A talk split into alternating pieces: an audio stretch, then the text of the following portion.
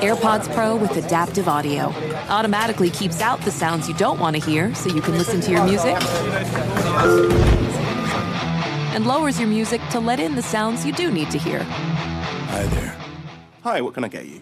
I'll have a strawberry mango coconut probiotic smoothie with wheatgrass. Anything else? Extra wheatgrass. Here you go. AirPods Pro with adaptive audio. Available on AirPods Pro second generation when enabled. Do you love Elon Musk? Do you hate Elon Musk? Do you have no idea what to think about Elon Musk? Then we have just the show for you. He's become even more larger than life. Buying Twitter doesn't get us closer to Mars. They are like really close to the edge of like everything falling apart. Like, oh, Elon, I volunteer, put a chip in my brain. Each week on this podcast, we'll break down, analyze, and debate the most important stories on Musk and his empire. It's all one big universe. You just work for Elon Inc. From Bloomberg Business Week, this is Elon Inc.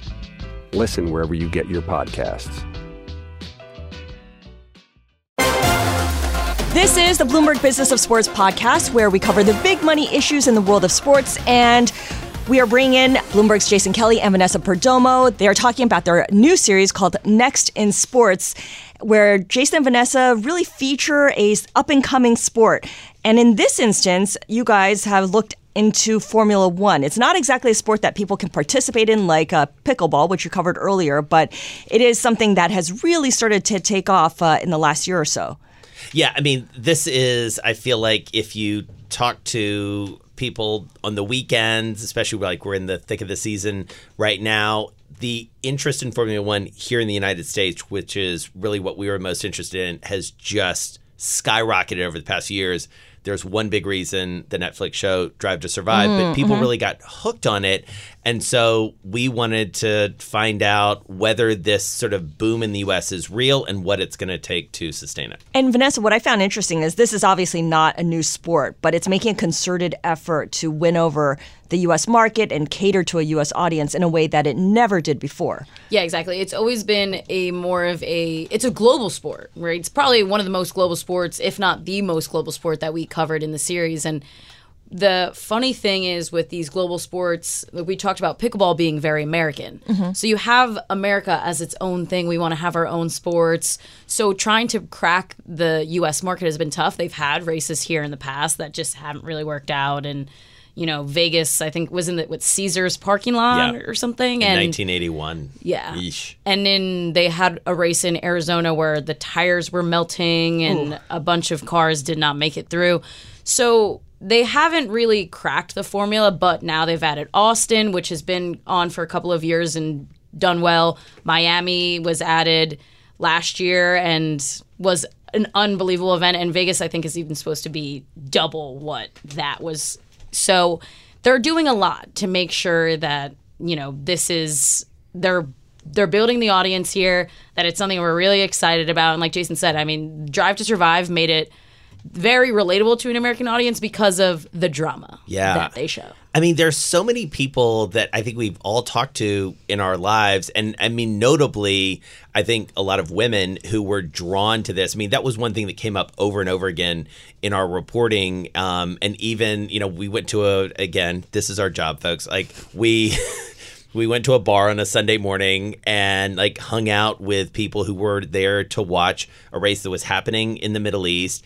And I mean, that bar was at least half women, oh, right? A hundred percent. And the owner of the bar even told us he was like, "There's more women who come in. They have their laptops out with the diagnostics of the wait. What? The what? They're they're tracking the race on oh, their yeah. laptop. Oh yeah. You can you can look at the diagnostics of what the cars are doing. The in real time. The, yeah, in real time.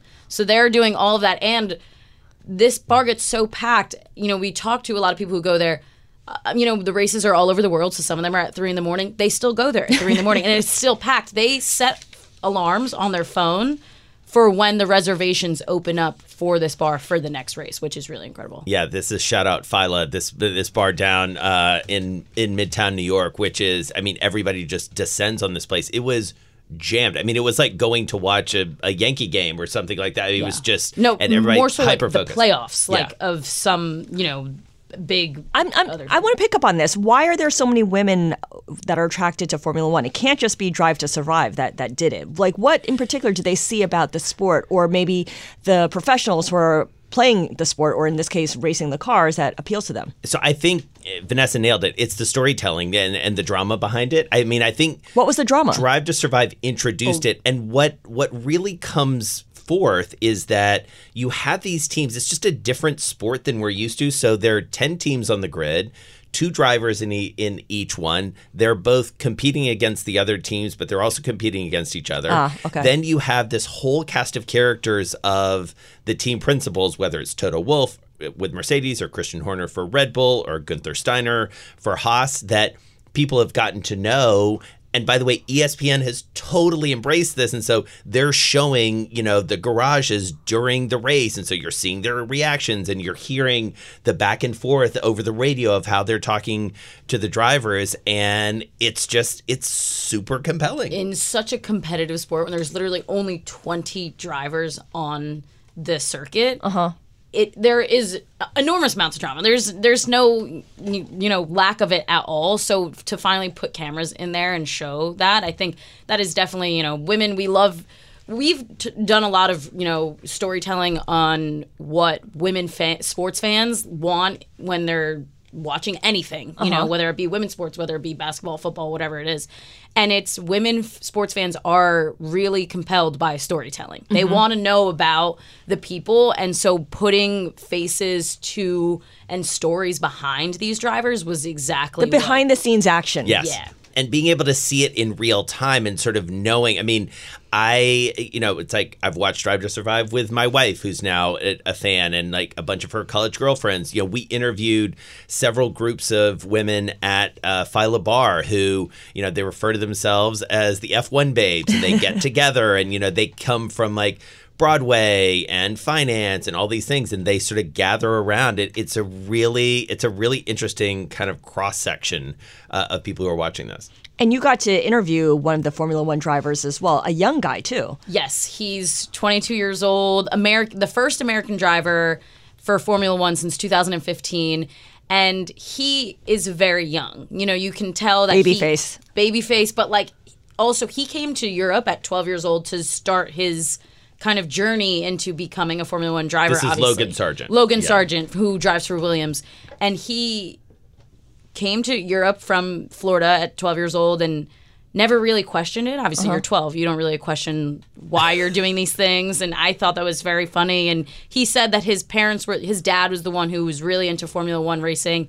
And I asked him, wow, is he really proud of you to finally get here? And he was like, wow, I've never asked him that. You know, it's just like this whole thing that's been his life, Uh-huh. you know, and he's finally out on in the car. And I think it's really interesting. And he he does understand what it means to be the first American driver in a long time and to be able to have these races. And he said he was ready to try and be that driver that everyone can root for in America. He's not quite there yet. I mean, he's he's not competitive yet. I mean, No. which is a bummer. And yet, I Not mean, necessarily his fault yet, either, Right, Though. That's yeah. the difference between Formula One and other things. Williams has been at the bottom of the paddock Yeah. for a while I now. see.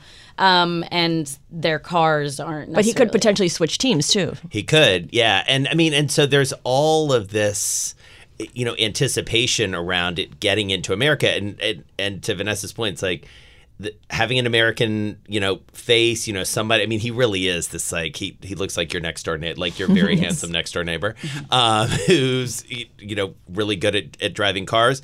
Um, you know the the three American races that Vanessa mentioned, and you know, sort of looming in the in. Uh, off screen is you have Michael Andretti who has done a deal with Cadillac and you know they're trying to get a car onto the circuit in the next couple of years that would be huge to Mhm. have a team actually based in Indianapolis or, or in Indiana where they're building this huge headquarters to sort of marry it with a lot of the motorsports enthusiasm here you know Michael Andretti himself raced in uh, in Formula One back in the day. Didn't go well in the early '90s for him.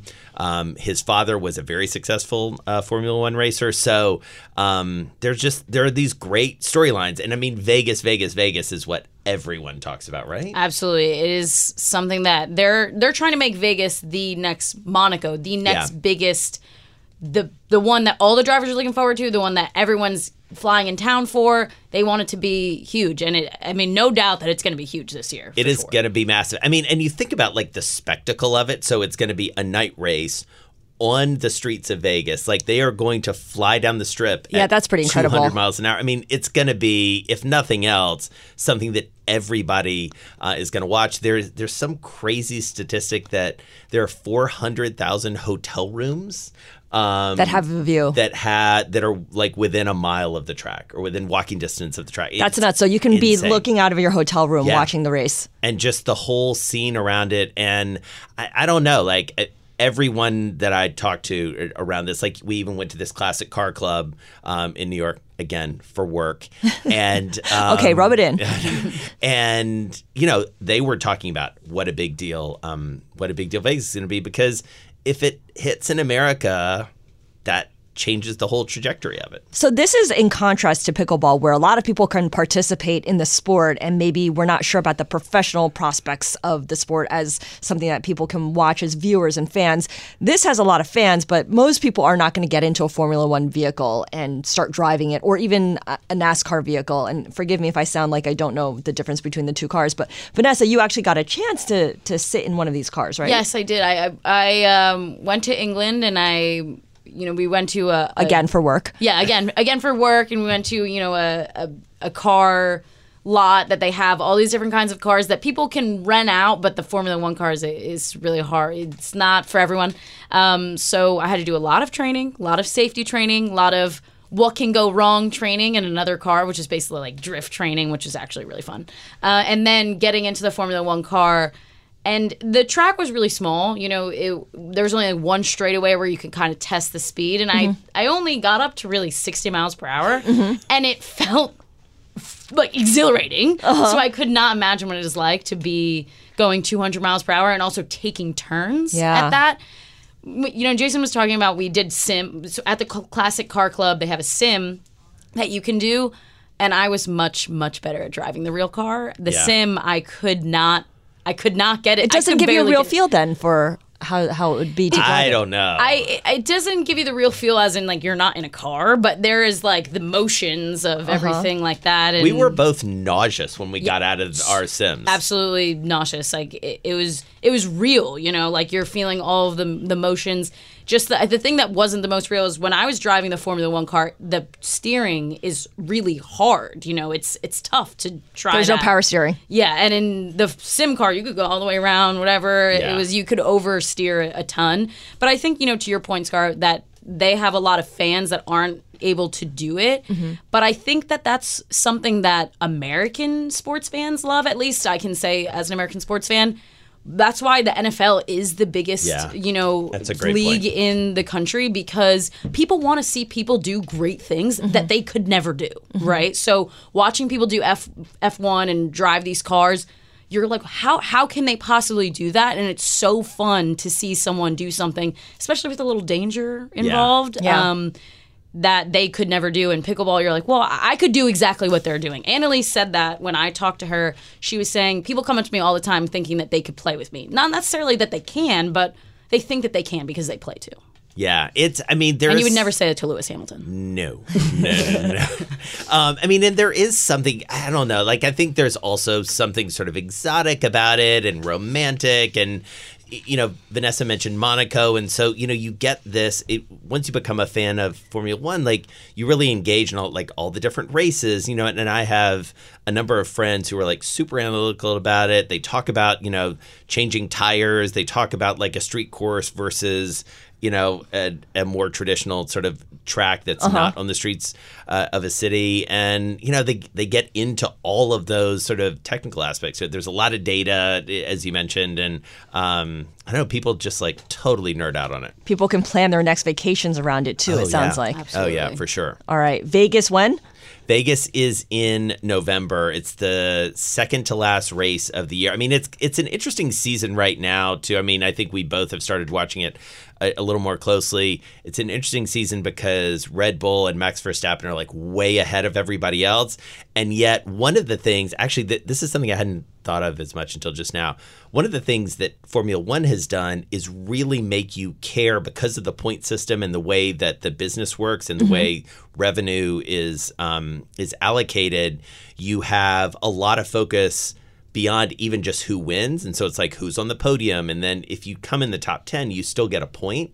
And all those points accrue to, you know, the final standings. And that's how money is distributed. So it's a, it's You're a, invested in the season.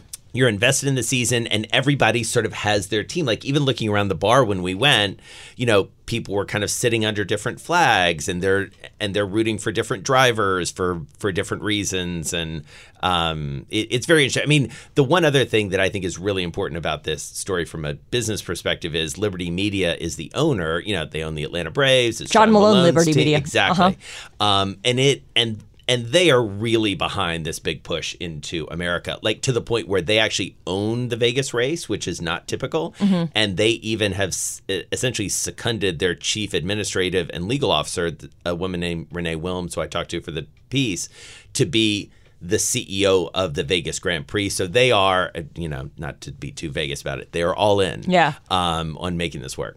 All right, excellent. It's a fantastic episode. Uh, if anyone wants to check it out, it's available, of course, on YouTube and Bloomberg.com. But of course, Next in Sports is available Wednesdays on Bloomberg Television at 10 p.m. Eastern. So check it out or go online to find it on demand. Osage County, Oklahoma is getting a lot of attention right now.